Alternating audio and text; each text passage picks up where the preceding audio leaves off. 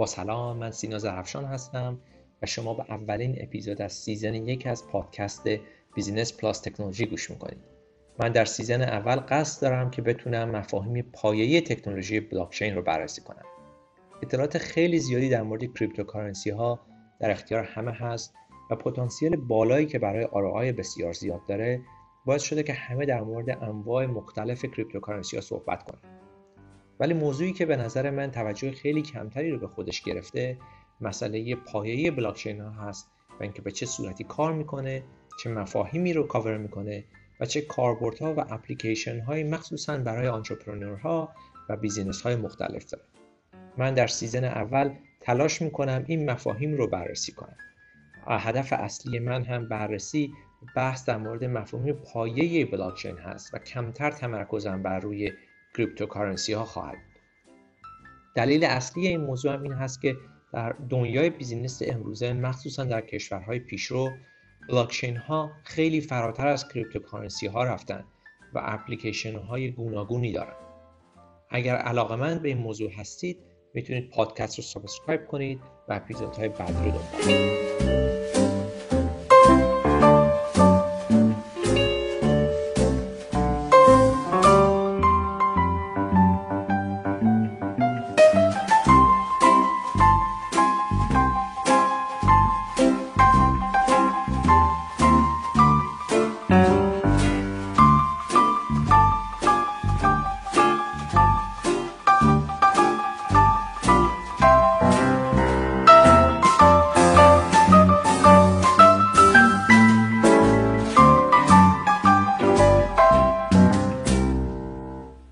بلاکچین ها به صورت خیلی ساده و آمیانه در واقع یک ساختار ریاضی هستند به منظور ذخیره داده.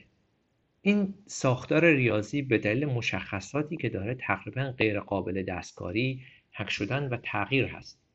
مورد خیلی مهمی که باید به اون اشاره کنم این هست که این ساختار نه تنها برای ذخیره کریپتوکارنسی ها استفاده میشه و برای انتقال پول استفاده میشه بلکه برای استور کردن و انتقال داده های دیگه هم استفاده میشه.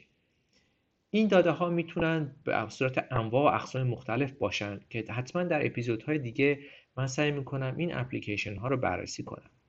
در این قسمت من به پنج ویژگی اصلی بلاکچین ها می‌پردازم. این پنج ویژگی متمایزگر اصلی این تکنولوژی در مقایسه با تکنولوژی های دیگه هستند ولی قبل از اینکه به این مورد بپردازیم یک تاریخچه خیلی سریع از پیدایش این تکنولوژی رو بهتره که با هم بررسی کنیم.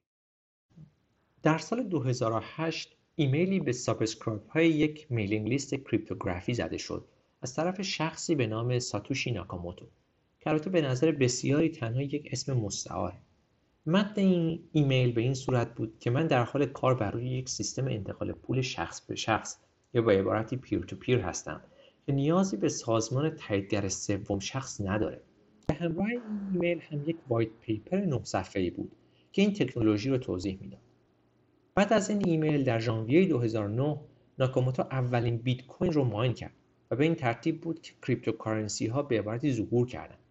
نکته که باید اینجا بهش اشاره کنم اینه که با وجود اینکه اولین cryptocurrency به این صورت به وجود اومد ولی تکنولوژی بلاکچین که بیت کوین و در آینده تمامی cryptocurrency ها بر اساس اون به وجود اومدن حاصل تحقیقات در حوزه computer science و cryptography بود که سابقا مورد استفاده بودند. ناکاموتو در مقاله خودش هم reference هایی رو به تمامی این تحقیقات داده که در صورت تمایل می‌تونید به اونها مراجعه کنید. بعد از سال 2011 که بیت کوین محبوبیت فراوانی پیدا کرد، آلت کوین ها هم به این معادله وارد شده. اکثر این آلت کوین ها هم بر پایه تکنولوژی اوپن سورس بیت کوین دیولپ شده بودند. بعد از دو سال ارزش کل تبادل بیت کوین فراتر از دو میلیارد دلار رفت. دیری نگذشت که کسانی که در حوزه تکنولوژی بلاکچین فعالیت داشتند شروع به استفاده از بلاکچین ها برای ترک کردن و انتقال موارد دیگری به غیر از پول کردند.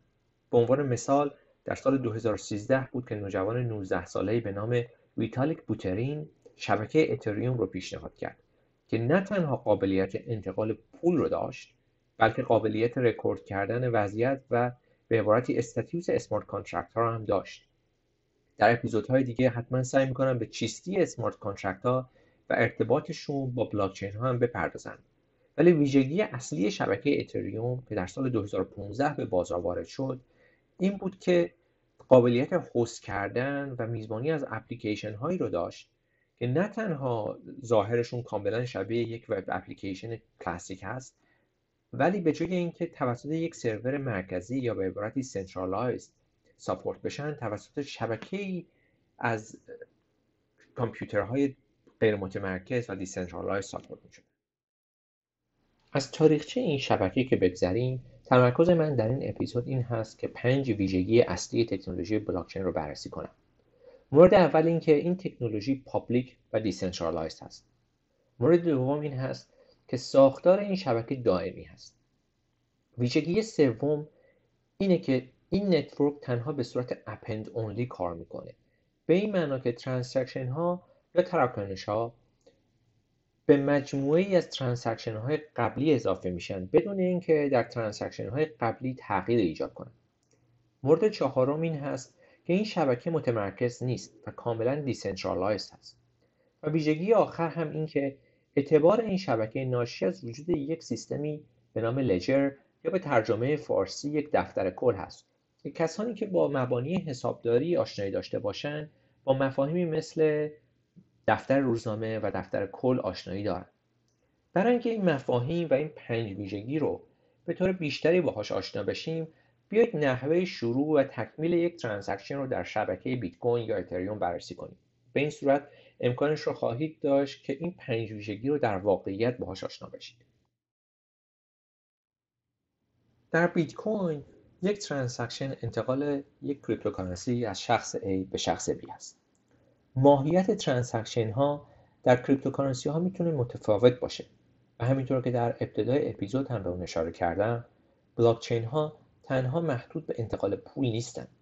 مثلا در شبکه اتریوم که قابلیت اتوماسیون transaction ها رو با به کارگیری از smart contract ها داره transaction هم می‌تونه به انتقال پول مربوط بشه یا موارد بسیار دیگه زیاد دیگه ای.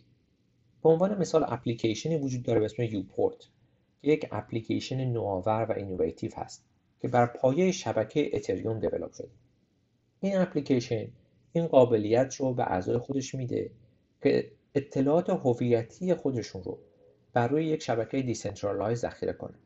زمانی که این هویت از طریق node های network authenticate شدن این عضو می‌تونه در زمانهایی که نیاز به احراز هویت هست یا به عنوان مثال نیاز به امضای دیجیتال یک document هست از uPort استفاده کنه.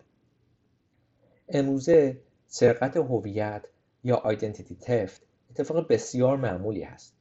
اینکه افرادی هستند که در بلایای طبیعی مثل آتش سوزی، سیل یا زلزله مدارک هویتی خودشون رو از دست میدن. ولی یوپورت یا به عبارتی استفاده از بلاکچین هنوز امکان یک راه 100 درصد امن برای احراز هویت رو به اعضای خودش میده. یوپورت تنها یک مورد از اپلیکیشن هایی هست که پاشو فراتر از انتقال پول گذاشته و از تکنولوژی بلاکچین داره استفاده می‌کنه. برگردیم به مثال انتقال پول از شخص A به شخص B. برای این کار شخص A transaction رو بر روی کامپیوتر خودش آغاز می‌کنه که برای اون هم نیاز به reference دادن به transaction قبلی هست که شخص A پول خودش رو دریافت کرده. علاوه بر این شخص A نیاز به استفاده از private خودش یا رمز شخصی خودش رو داره. به علاوه اینکه نیاز به آدرس شخص B را هم داره. زمانی که این مرحله انجام شد این transaction برای تایید به تمامی node ها یا همون کامپیوترهای شبکه فرستاده میشه. این node ها تنها زمانی این transaction رو تایید می‌کنن که این مواردی که بهشون اشاره کردیم رو داشته باشن. زیر مجموعی از node ها وجود دارند به نام miner node ها که وظیفه اضافه کردن transaction تایید شده رو به بلاکچین موجود داره این بلاک موجود در واقع تمامی transaction های قبلی هست که از شروع تا به اون لحظه در شبکه انجام شده.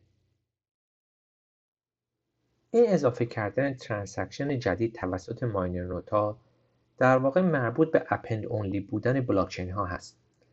miner node تمامی transaction های valid یا معتبر رو در یک بلاک جدید organize می‌کنه. این بلاک شامل تمامی transaction های valid اخیر و همراه یک reference به بلاک های قبلی هست در شبکه های بلاکچین مانند بیت کوین یا اتریوم miner node در واقع در رقابت برای کامل کردن بلاکچینی هستند که نیازمند حل یک پازل ریاضی هست که برای حل هم نیاز به صرف زمان و انرژی بسیار زیاد است. این پازل ریاضی برای هر بلاک جدید متفاوت و با درجه سختی متفاوتی هست که معمولا این سختی هم به صورت صعودی ارتقا پیدا می‌کنه. اولین miner node ی که این پازل ریاضی رو موفق به حل شدنش بشه به عنوان reward یا جایزه بابت زمان و انرژی زیادی که برای حل این پازل صرف کرده مقداری cryptocurrency مربوط به اون سیستم رو دریافت می‌کنه. حل این پازل شامل رسیدن به یک عدد random و منحصر به فرد برای هر بلاک است که به نام nonce شناخته میشه. nonce به همراه داده های دیگه درون بلاک یک اثر انگشت دیجیتال رمزگذاری شده منحصر به فرد رو تشکیل میدن به نام hash. hash نیازمند این هست که زمانی که این شرایط رو نداشته باشه node های miner یک nonce random دیگر رو استفاده می‌کنن و hash رو مجددا محاسبه می‌کنن. این روند تا رسیدن به hash مورد نظر که شرایط خاص سیستم رو برآورده می‌کنه ادامه پیدا می‌کنه. در واقعیت تعداد دفعاتی که برای رسیدن به این hash نیاز هست خیلی زیاده. البته این process مزیت منحصر به فردی هم برای شبکه ایجاد می‌کنه که به نوعی bulletproof کردن شبکه در برابر هر گونه تغییر احتمالی هست. این فرایند در حوزه بلاکچین ها به proof of work مشهور هست. استفاده از proof of work در بسیاری از بلاکچین ها مرسومه. البته بلاکچین هایی هم وجود دارند که از روش های دیگری برای secure کردن transaction های شبکه خودشون استفاده می‌کنن. اضافه کردن این بلاک جدید به بلاک حاضر آخرین مرحله transaction انتقال پول در مثالی که زدم هست. زمانی که miner node پازل رمزگذاری شده این بلاک جدید رو حل می‌کنه و reward خودش رو دریافت می‌کنه این بلاک رو برای تایید نهایی به مابقی node های شبکه میفرسته. سختی این پازل بخشی از پروتکل بلاکچین هست.